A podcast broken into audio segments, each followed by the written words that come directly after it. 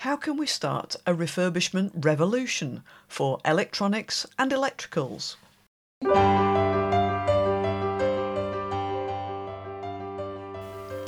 Welcome to the Circular Economy Podcast.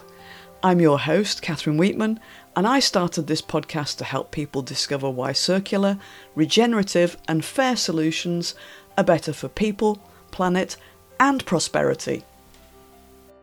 Some people think going circular means swapping a few materials or making things a bit more recyclable. But that's nowhere near enough to create a healthy, resilient, and zero carbon world where we can all thrive. Many organisations are missing the game changing potential of going circular. The disruptors in this space are using circular strategies to reimagine how to create value for all their stakeholders. They're doing better with less. We'll hear from those inspiring people who are challenging business as usual and rethinking how we design, make, and use everything. You'll find the show notes and links at circulareconomypodcast.com, where you can subscribe to podcast updates, my Circular Insights newsletter, and check out my award winning A Circular Economy Handbook. Welcome to episode 117, and thanks as always for tuning in. We're going to hear from James Rigg, Chief Executive Officer of Trojan Electronics in Wales. James has a wealth of expertise in value adding circular solutions for electrical and electronics manufacturers and retailers. James has built on his experience across retail, and more recently, he's been leading growth across the Buy It Direct group. And now he's focused on expanding Trojan Electronics circular solutions to help retailers and manufacturers recover value and at the same time reduce e waste. Trojan provides services to high profile brands, and we'll hear about some examples. E waste, the waste from end of life or unwanted electricals and electronics, is the world's fastest growing waste stream and is forecast to grow by over 30% this decade. The Trojan Electronics team provides electrical repair, refurbishment, and resale services in several ways through their clients' own marketplace stores, through direct integration into the client's e commerce stores, and through Amazon, eBay, TikTok, Wowcher, and others. Trojan is a £20 million turnover business based in Swansea, South Wales, employing 150 staff in a purpose built warehouse, which houses repairs and all its other services. And Trojan refurbishes over half a million items each year. Ahead of our conversation, James sent me some customer research, digging into people's attitudes to refurbished products, with some very encouraging findings. We'll hear more about that in the conversation, but to give you a few of the standout figures now, over a third of the respondents had bought a refurbished or repaired electrical item in the previous 12 months, including smartphones, laptops or tablets, and household appliances. Only 1% of those people had had a bad experience with that purchase, and almost 80% said they'd buy refurbished in the future. And even though people knew they'd bought a refurbished item, 24% of customers couldn't tell the difference from the equivalent new product. The survey includes some market research highlighting predictions for the growth of refurbished electronics. The market was valued at around $85 billion in 2021 and it's forecast to grow at 12% every year over the next decade. James is happy to share the research, and I've included a link to the paper in the show notes. James also shared information from Trojan's clients, who are offering refurbished products alongside new versions, and the results are really exciting. However, at some other clients, attitudes are, are slow to change, with people reluctant to make the transition from selling to selling refurbished products as well as new versions. And James explains some of the reasons behind this. Let's join the conversation with James Rigg of Trojan Electronics. James, welcome to the Circular Economy podcast, and I'm really looking forward to finding out more about what Trojan Electronics does. I think there's some uh, fascinating aspects to what we're going to talk about. But could you first give us a quick overview, for example, what kind of products you sell, um, what kind of customers you're selling to, and what services you provide? Okay, um, so, so, thank you, by the way, for inviting me to talk to you today.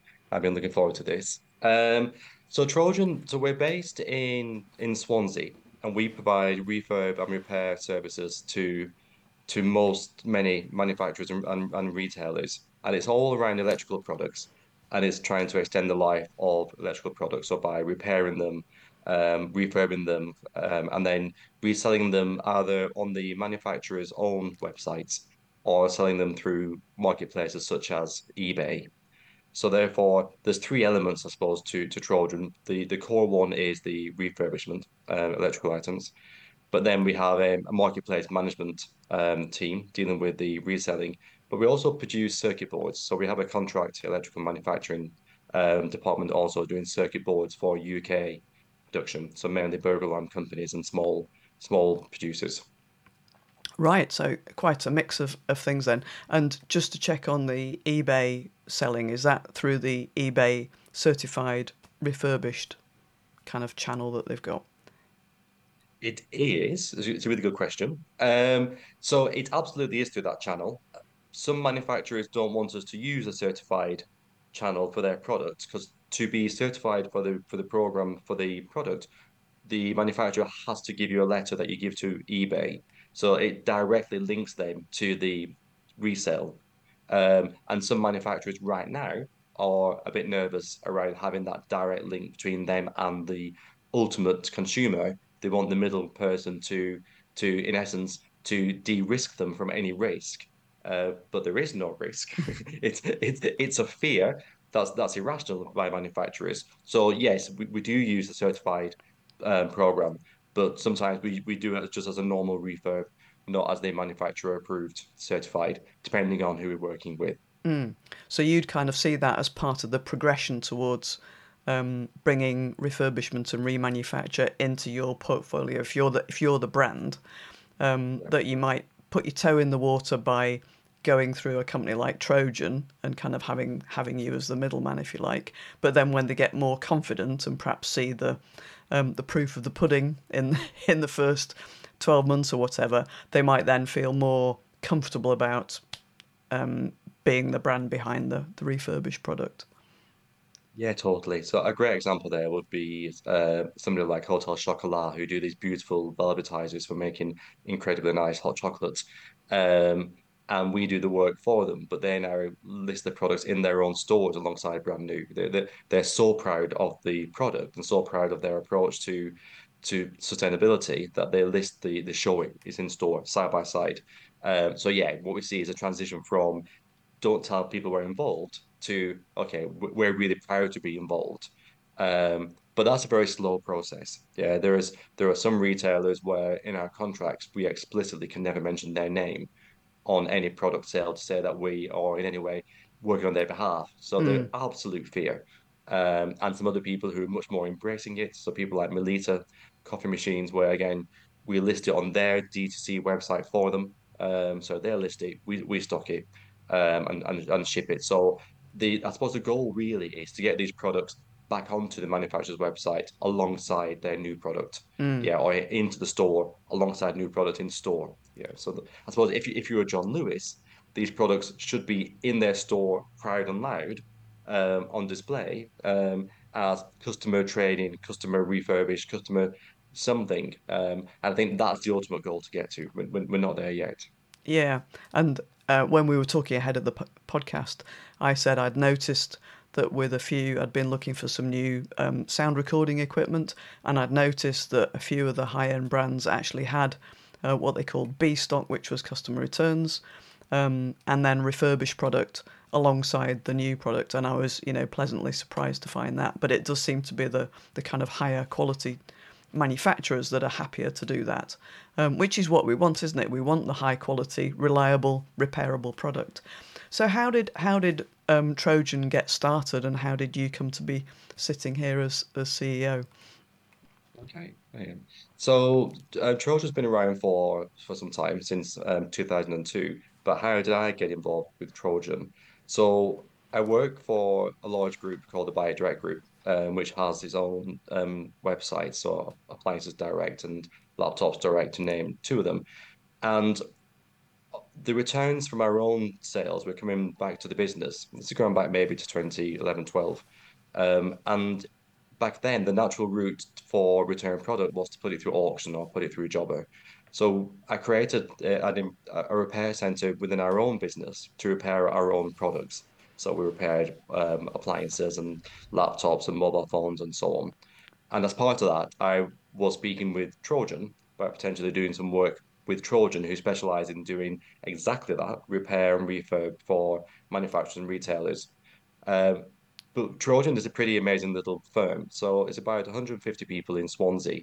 The, the, the, the Swansea attitude towards getting stuff done, finding the best way to do something, um, dealing with pretty dirty products that come in from consumers and making them nice and being proud of it again. They, that that can-do attitude was was really quite impressive, and they were working with people like Bosch and Dualit and some good brands. Um, so we took the decision to vertically integrate them into the group. So as as a horizontal group and a vertical group now, we have our own sites, built this business that does refurb for third parties, and then behind on the back of that, I then got so excited about this whole business that I could do reduce e-waste, help manufacturers, yeah, produce, refurb and resell, make things better and last longer. I, I then became the CEO of Trojan um, to to really scale that. I think Trojan's at the leading edge of helping people reduce e-waste, the uh, extending the life of product. Yeah, I think I think you're right. I mean, when I started looking at what you were doing and, and um, you know discovering more, I was a amazed I hadn't already heard of it, and b just really impressed with the the kind of sheer range of, of stuff that you're doing and the and the range of brands and retailers that you're working with. And um, James, you've undertaken some research recently to under, to better understand attitudes towards refurbished electronics. You know, with um, Joe Public, if you like. I hate I hate using the word consumer, um, but people who were who were buying from the um, not from the refurbished website, but just buying things online. Can you tell us a bit more about what you discovered from that research? Yeah, okay. So this was um this was much earlier this year when we were looking at the refurb products that we sell on eBay, and we were trying to understand is there where, where, where's the consumer at? Is there is the consumer looking for this product? Is there is there is there awareness and a want by the Joe Public to to use your your term to to to to have access to product which is refurbished, um, or is it literally a non-starter? Is, is is the is the public not ready for this? Um, so we surveyed people who'd bought electrical items from our own websites, from Appliance Direct and, and uh, Laptops Direct, and we were pretty impressed with the um, response. But the, the, we we thought people may be slightly interested in refurb, but be very scared of it or not know what to do with refurb. Um, and we had some really impressive responses. So I think 71% of people said that they consider the impact of the product before buying it. So the awareness is really high before they buy the product. But also, it was 67% of people who also said they considered the the brand and their approach to the environment and they want to buy something from a brand who's doing something different to try and improve the environment, reduce the waste, improve supply chains. Um, and also, I think what was really interesting was um, 64% of people who responded had bought a refurb electrical product in in the past. I think 37% have bought it in the last 12 months. Wow. Um, and I think that's really a result of the change in mindset towards towards mobile phones. So I'm using Magpie and Verifone and, and other other places. Um, I've, I've really normalized buying um, a, a refurb mobile phone. So what you'll see is is maybe mum and dad buy a brand new phone, but then the children buy them refurb phones, or students buy refurb because they can't afford to buy an iPhone 15, but they want to get an iPhone 12 that's refurb. So, so I think I think the mobile phone has changed people's behaviors and trust. So the the people who bought refurb that would buy again is incredibly high. Yeah, I think only one percent were totally against ever buying refurb again. Wow. So what we learned from this is is that is that Joe Public is way ahead of manufacturers, way ahead of, of governments and policies on on their approach to refurb. They, they accept it and they want it.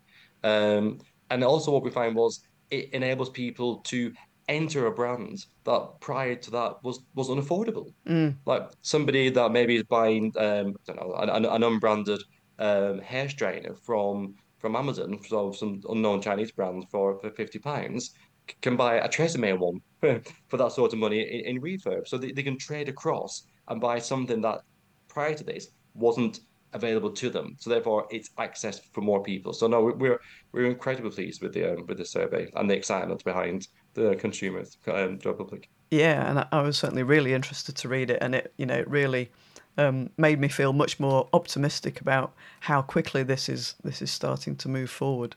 So, do you think these attitudes are specific to the UK, or are you seeing similar attitudes in other countries? Um, it's really interesting. I think most countries are unfortunately about the same. Uh, I think sometimes in, it, we, we think that Germany will be ahead of us or some other country will be doing something different and consumer change uh, um, will be different. But but it's it's not. I think there's a couple of things, a couple of initiatives that stand out. Um, so in the UK, the repair of faulty products, so my dishwasher's broken or something's broken in the house, um, around 32% of households repair product. So in France, it's now 32% because they've been doing this whole initiative around access to spares and enabling people to, to buy spares to repair themselves. But in the UK, it's 24%. So, right. so the UK is behind France on this. But, but Germany's 22. So the, the, the reason why I said the, both those two is everybody was around 22. France have done the whole right to repair, access to spares. The government is hugely behind people repairing at home and it's increased 32%, which is a 50% increase in repaired products. So mm. so it's it's it's substantial. But the other thing I think this is the you look at ages. So you look at the, the age group of people. People aged 55 plus, uh, more than half of them repair their own products. People aged around uh, 18 to 24, only, th- only 37% repair product. So even though it's a younger generation that is driving change in sustainability, the older people still do the repairs, and the younger people aren't quite yet doing doing the repairs. Mm. Um, and, and one of the biggest barriers to to repair is is is too expensive. Mm. The, the the cost of the spares is disproportionate. Yeah. A new product maybe two hundred fifty pounds, and the and a new mortar maybe hundred pounds. It, it's it, it becomes disproportionate, and that's the issue why people are not repairing more. Yeah, and you know, with my cynical um, hat on, and I've, I've, talked about this example lots of times on the podcast because even years later I'm still annoyed about it. But you know, the washing machine where I could hear that the bearing was starting to wear out because we have dogs, so there's lots of you know grit and, and, and dirt going through the washing machine, and I could hear the bearing starting. So I thought I'd get on top of it and get it replaced now only to find that this washing machine, you know, less than three years old, you couldn't buy just the bearing. The smallest part you could buy was the entire drum unit and the cost of that was nearly 80% of the cost of a of a similar washing machine.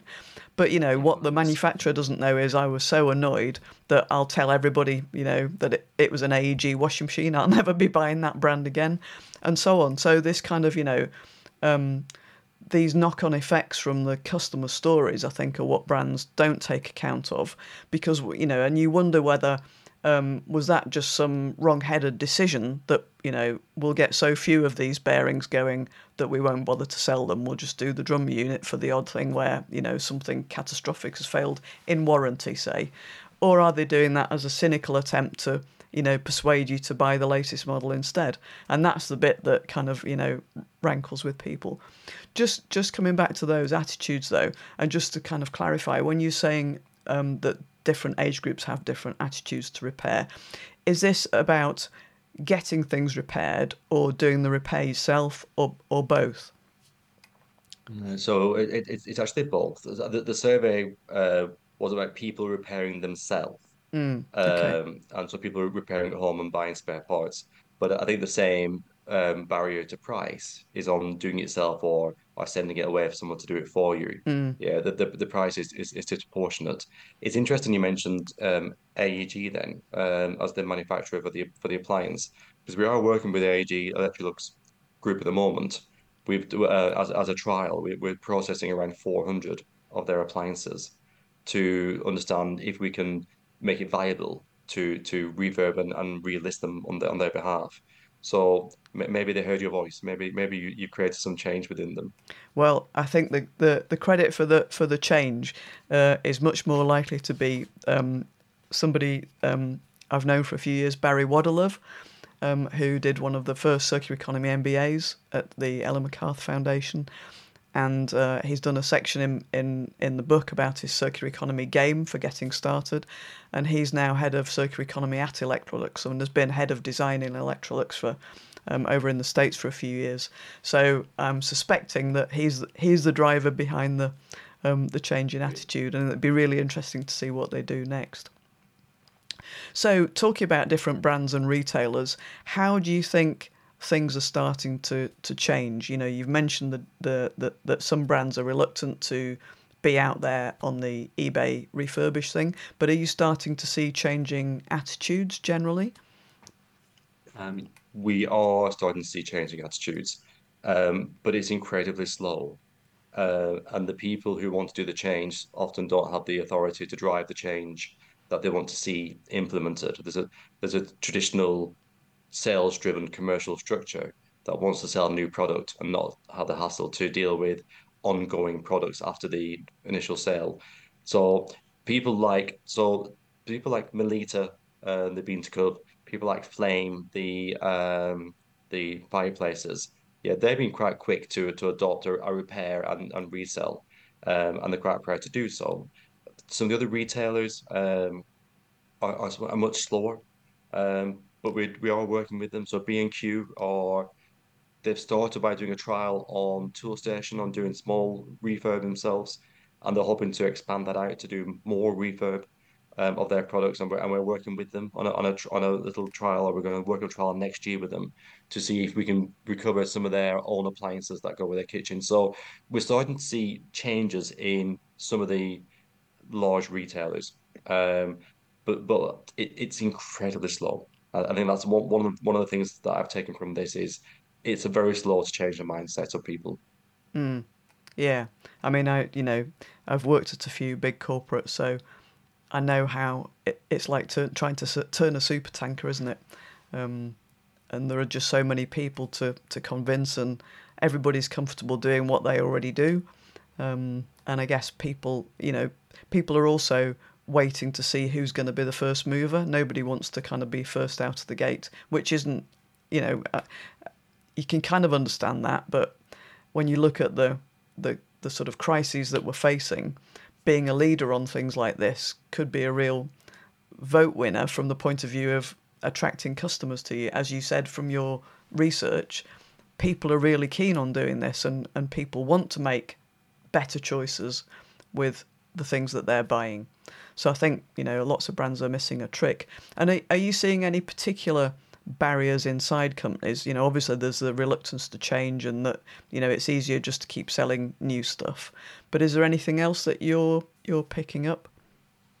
Yeah, so there's a huge fear of what will happen to their sales. So the biggest fear that virtually all the retailers have, manufacturers have, is that if they sell refurbished product, if a new product is say 99 pounds and the refurb is say 59 pounds, all consumers will buy the 59 pound product, not the 99 pounds, and all of a sudden they've lost their income by by 40%. So that, that's their biggest fear, which is unfounded, which I'll talk about in a mm, second. Mm, yeah. Um, and the next fear they have is brand damage. So they represent this beautiful brand of wonderful things, and all of a sudden there's something slightly grotty going out there with their name on it, and that will damage their brand, which is unfounded. And and the third part of it is the ongoing risk of something going faulty down the line because it's not straight from the factory and their fear of that. Um, and what we see in, in all of this is that customers absolutely don't trade down. Yeah, people who buy new buy new, people trade across, trade up. So the substitution from new is not the issue. They're actually getting incremental customers who come into their brand who wouldn't otherwise. Yeah, who would have bought the who would ongoing, have bought a you know a lower quality brand. So you kind of, and this is you know in, in the first examples I came across of remanufacturing with Caterpillar and and Cummins and companies like that and JCB that have got their remanufactured. You know, there's even a brand Cat Reman, um, and it's the most profitable part of their businesses, and it brings in customers who aspire to have that top brand who know it's going to be super reliable and do all the stuff that they need and last a long time but they can't justify the cost of a new one so it, it kind of you know brings you into that market and introduces you to a whole new demographic of customers Totally, absolutely, and, and also it, it, it's, a, it's a new customer, and also customers who, who recognize that you're making a, a difference and that you're doing something to make a difference. So it's not just price led; it's absolutely Mm. led on on the on the credentials. Yeah, and I think even for you know, it even embellishes the quality of the new product, doesn't it? Because people know that if the brand's going to stand behind remanufactured product or refurbished product, then the new stuff must be super high quality in the in the first place. So whichever choice you make, it's kind of you know making you feel more confident about choosing to buy from that brand. So what about you? You know, you talked about the unfounded, um, or the you know the the the, the false false truths um, around the other barriers. Do you want to, to kind of um, give us some examples of those?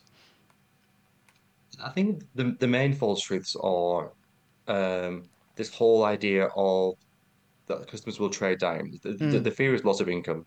Um, and so when you look at brands like um, I don't know Smeg for cook Smeg cookers or something Smeg Smeg fridges, again that that price point is is very high and very desirable, and the customers who buy that product new still buy the product new, and we know that because we've listed them side by side. So we've listed new products alongside refurbished on Appliances Direct. And what we see is there's no detriment to the sales of new product. There's zero detriment to new product sales, mm, but there's increased sales of, of refurbished. So there, there's there's nothing out there that suggests that it's going to steal from from new. Um, but there's a recurring theme in our conversation here as we're talking, which is it's the good brands that we are able to refurb and, and resell, and the very um, low value brands um, that are designed not to be repairable. So so in here there's an issue which I think straight away is is um, quality is slightly more expensive, but it's repairable and will last much longer. Whereas the fast tech, you know, the, the, the low end product, and even in washing machines, like the 199 washing machines and mm, 149 tumble dryers, um, they're two or three, maybe four years, they're going to have problems. They're not gonna, not going to last, and they're not, they, and they probably won't have the spares or be viable to repair. And in that price point, people may substitute within the brand. So actually, I think some of the big manufacturers of very low price product actually will struggle to move to a, a, a refurb and repair sustainable model. Uh, but I think ultimately, if the second time around sales from premium product is then being substituted from what the person who would have bought a, a very cheap product, actually, we will create a natural life where people move to premium as the price drops in years two, three, four, five, and, and, and so on. And mm. then these small people who are these these cheap um, brands that are not designed to be repaired, not designed to be long lasting, will naturally lose customers. So that, that I think that's where we'll see the the, the change. Yeah, yeah. I mean, it, it'd be great if that happened, wouldn't it? That you know, um, because we can guess that in the in the supply chains of those manufacturers, that's where it's you know unregulated. It's not closed loop manufacturing processes, so there's all sorts of chemicals and um, you know pollution going out into the into the system.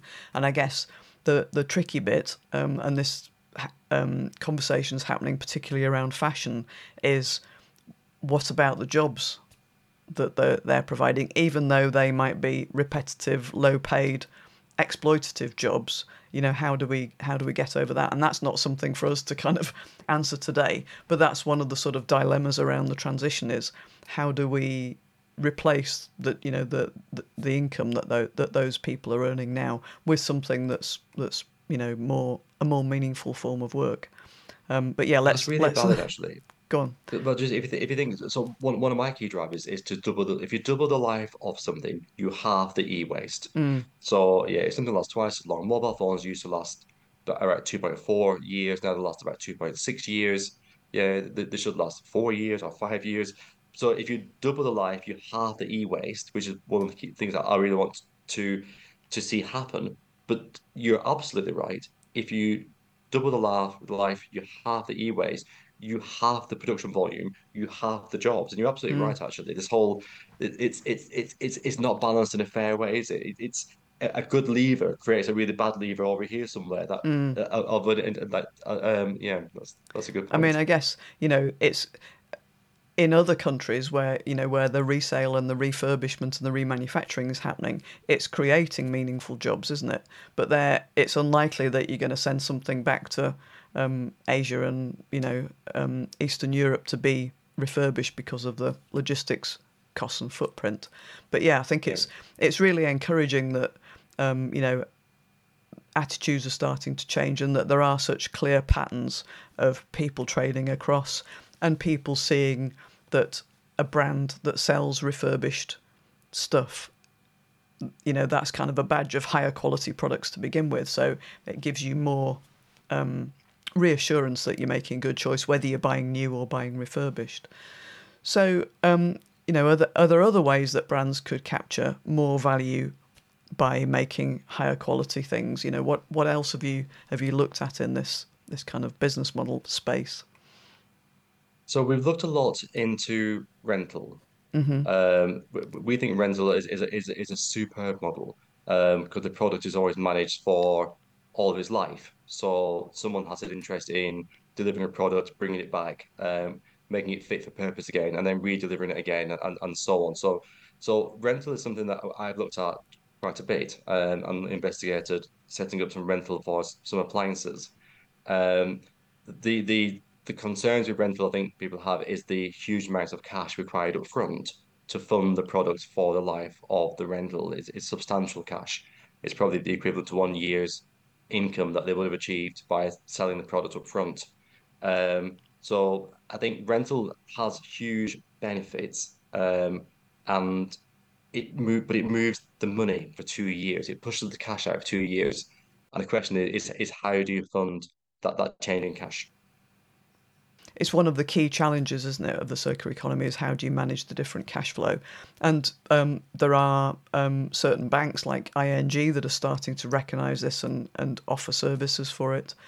Um, I guess companies can start by just doing um, offering rental on one particular product line or into one particular market, and then there are organisations and companies like Riversimple, um, which is trying to make a, a hydrogen small car um, and getting closer and closer to the launch date.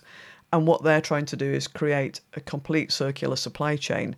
So they won't be buying parts from their suppliers, they'll be leasing those parts from the suppliers. And when the car comes back to Riversimple at the end of its um, lifetime, those parts will go back to the suppliers for them to remanufacture or harvest the materials or whatever. But obviously, that's you know incredibly complicated to try and set up from scratch, and it's you know it's taking them years to do. But it's a it's you know it's a very interesting model. Yeah. So um, just going back to the the meaningful jobs from repair and refurbishment and so on that's my perception is that people are going to feel attracted to those kind of jobs because you get a buzz from from doing the right thing. Is that is that how it's panning out or are you seeing different patterns? Okay, so un un unfortunately, that's not how it's panning out. right. Um, so it's it's it's really it's really strange actually the, the difference between people totally buy into buy into people totally get buying refurb um and, and the benefits that come with come with refurb But yet, when we try to recruit for people for a, a career in doing refurbishment, in repair and stuff, in finding the best way to put something back out there into the um into the public, what we're finding is there there is no appetite for people to do jobs in refurb. And I think one of the main reasons behind that is, and one of your um one of your interviewees you had a few weeks ago um mentioned the same thing, which is there is no accreditation for refurbishment. There's no accreditation for doing something sustainable with product, with electrical product.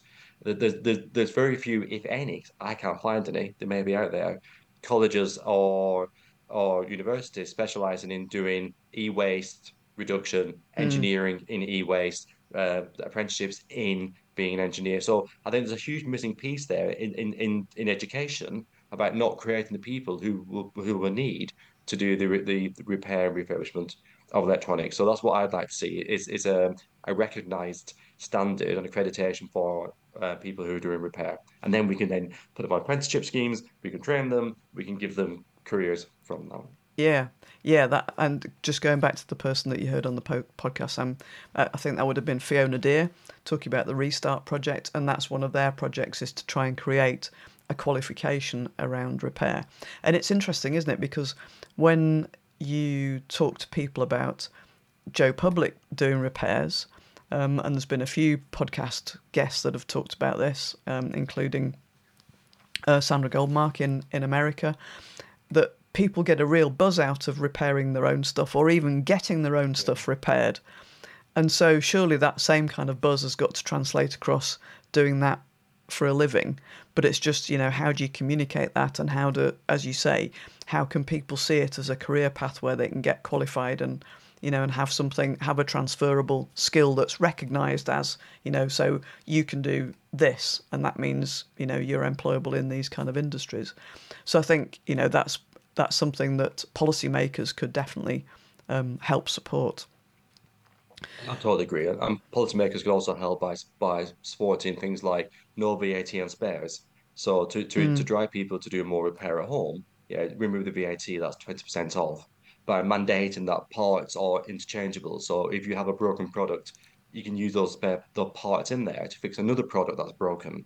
Um, so iPhone actively prevent that. Uh, uh, Apple prevent that as an example. Mm. Yeah, but it, they shouldn't be able to. It should be designed to be interchangeable. There should be less glue on products. So if you try and open something that's small to fix it, you open it and the glue then rips apart the inside. So I remove the glue, then I can get my screwdriver and tinker and, and fix something. So there's some the government has several things to play here, and absolutely make parts accessible, usable, yeah, and interchangeable, and mm. no VAT.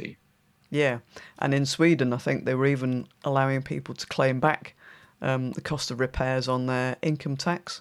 So you could kind of save income tax if you if you'd spent a couple of hundred quid on repairing stuff over the years, you could claim that back in in your uh, tax return. So there's all sorts of little great. tweaks. Yeah. Yeah, because ultimately it, it, ends up going to some sort of landfill anyway, and the government has to pay for that in some way anyway. So bringing forward the cost and making it last longer actually is better value for money, I think, over the term of a product rather mm. straight to landfill, which is the alternative. Yeah, um, and costs cost society more more money as well, doesn't it? The the whole landfill thing. Hopefully. So, um, you know, when you're talking to people about the circular economy and about refurbishment and repair and so on, if somebody's interested in doing that with their business or you know getting started on something, what's the number one tip that you share with them? I think the main tip to share would be that it's it's a very slow process. I think to go in there and to be prepared to, to take time, a, year, two years, to to work with people and change their minds and help them to develop their own refurb strategies. I, I, it is one thing that has surprised me over the last um, what 18, 19 months of being really focused on trying to to bring this to manufacturers' attention is the initial response is always it's great, let's do this, but then it's very slow. So I suppose on the back of that, if you're if you're trying to create a business, you need some investors, you need to do a business plan. Um, it's to be very pragmatic and realistic about the business plan.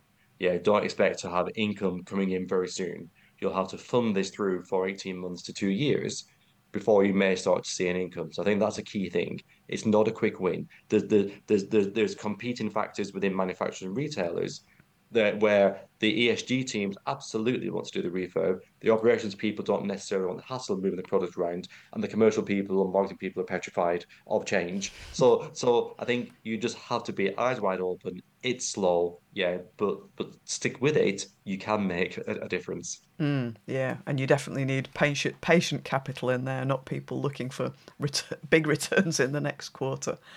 So, Absolutely. is there is there a you know do you have a favourite circular economy example? Is there somebody that you'd want to give a shout out to um, as a pioneer in in circular products or repair or some other circular initiative? Yeah. Okay. So um, there's a lot of people to to, to talk about in, in, in, on on that, and the Ellen MacArthur Foundation is, is doing some great stuff. Um, but I think there's there's some very simple things that are happening that I really like. So uh, there's, a, there's a product called Loop, so the uh, made by TerraCycle, Mm. um, and and the whole premise behind that is that the the packaging is so substantial that you buy a product with great packaging, and then when you go back to the store to buy it again, you drop off the packaging, the, the product packaging, even though it's dirty, you drop it off, buy a new one, um, and that product then goes back to be refilled and, and comes out again. And, and I think it's got lots of operational problems right now, but I think conceptually, the idea of using it and returning it, a bit like bottles of pop in the 80s, where you take it back and get your 20p and get another bottle of pop. I think they, they admit probably probably 2p back then. I'm probably being generous on what, what you got. I think that concept of the consumer of Joe Public taking it back and getting a new one will start to make change in all of our behaviors. So that's the first one. And the other one that I really like is I met a lady called Emma, Emma from the Library of Things, which is a community-based lending business. It is a business, but it's but it's managed by the community and it's and the products are stored locally in a library or some other public space. And and you go there and you rent for the day a drill or you rent for um, for a week some an iron or whatever you want to rent. And it's and it's designed to make it accessible and the community manages it. Um, as, as a business, it is a business, but it's community based rather than being big hire shops. So I think those two concepts of you use it and then you take it back before you buy the next one or you go and borrow it from the place in the community that we all work together to put things in and share the cost. I think those two concepts will will make a massive change to behaviours. Mm, yeah, so it's kind of all around reuse and pooled resources, isn't it? And is that the Library of Things in London that you're thinking of? Yes. Yeah. Okay. Great. So I'll um I'll I think they I think I think they have a great they have a great concept and and I've met the founders and I thought they were really exciting. I think operationally it may be tough to scale, tough to put into remote regions. I think they have some some it's going to have some scale things to overcome, but conceptually, I, I really like their their approach to doing this. Mm, yeah, I think libraries of things are a really interesting concept. We've done a couple of interviews um, quite a while ago and uh, noticed um, in the last month or so that Ethical Consumer magazine have put together a directory of libraries of things in in the UK. Um, so you can now go and go and see the, the you know go and go and find one near you. And um, I was doing a talk in Ireland a couple of weeks, and they they've got twenty different libraries of things around um, around Ireland. So it's you know that's that sort of movement starting to pick up as well. And yeah, TerraCycle and Loop. We've interviewed Tom Szaky before on the podcast, so that's a you know really exciting innovation, and um, it'd be good to see how that kind of scales out in in different countries. Part of the argument around the loop thing is it's some people argue it's not that's not a sustainable solution. It's just packaging. The product inside needs to be more sustainable. And I think actually both these things happen hand in hand. Mm. If, if, if the if the packaging is more robust, then that's one massive chunk of plastic that's not going to go floating around in, in the sea and you improve the inside and the supply chain and remove all the ingredients that are not helpful or nice. But but I think it's it's it's a key part of the concept of being circular is Mm. to take back your thing you've used. Yeah, and one of one of the concepts was, you know, packaging with additional functionality.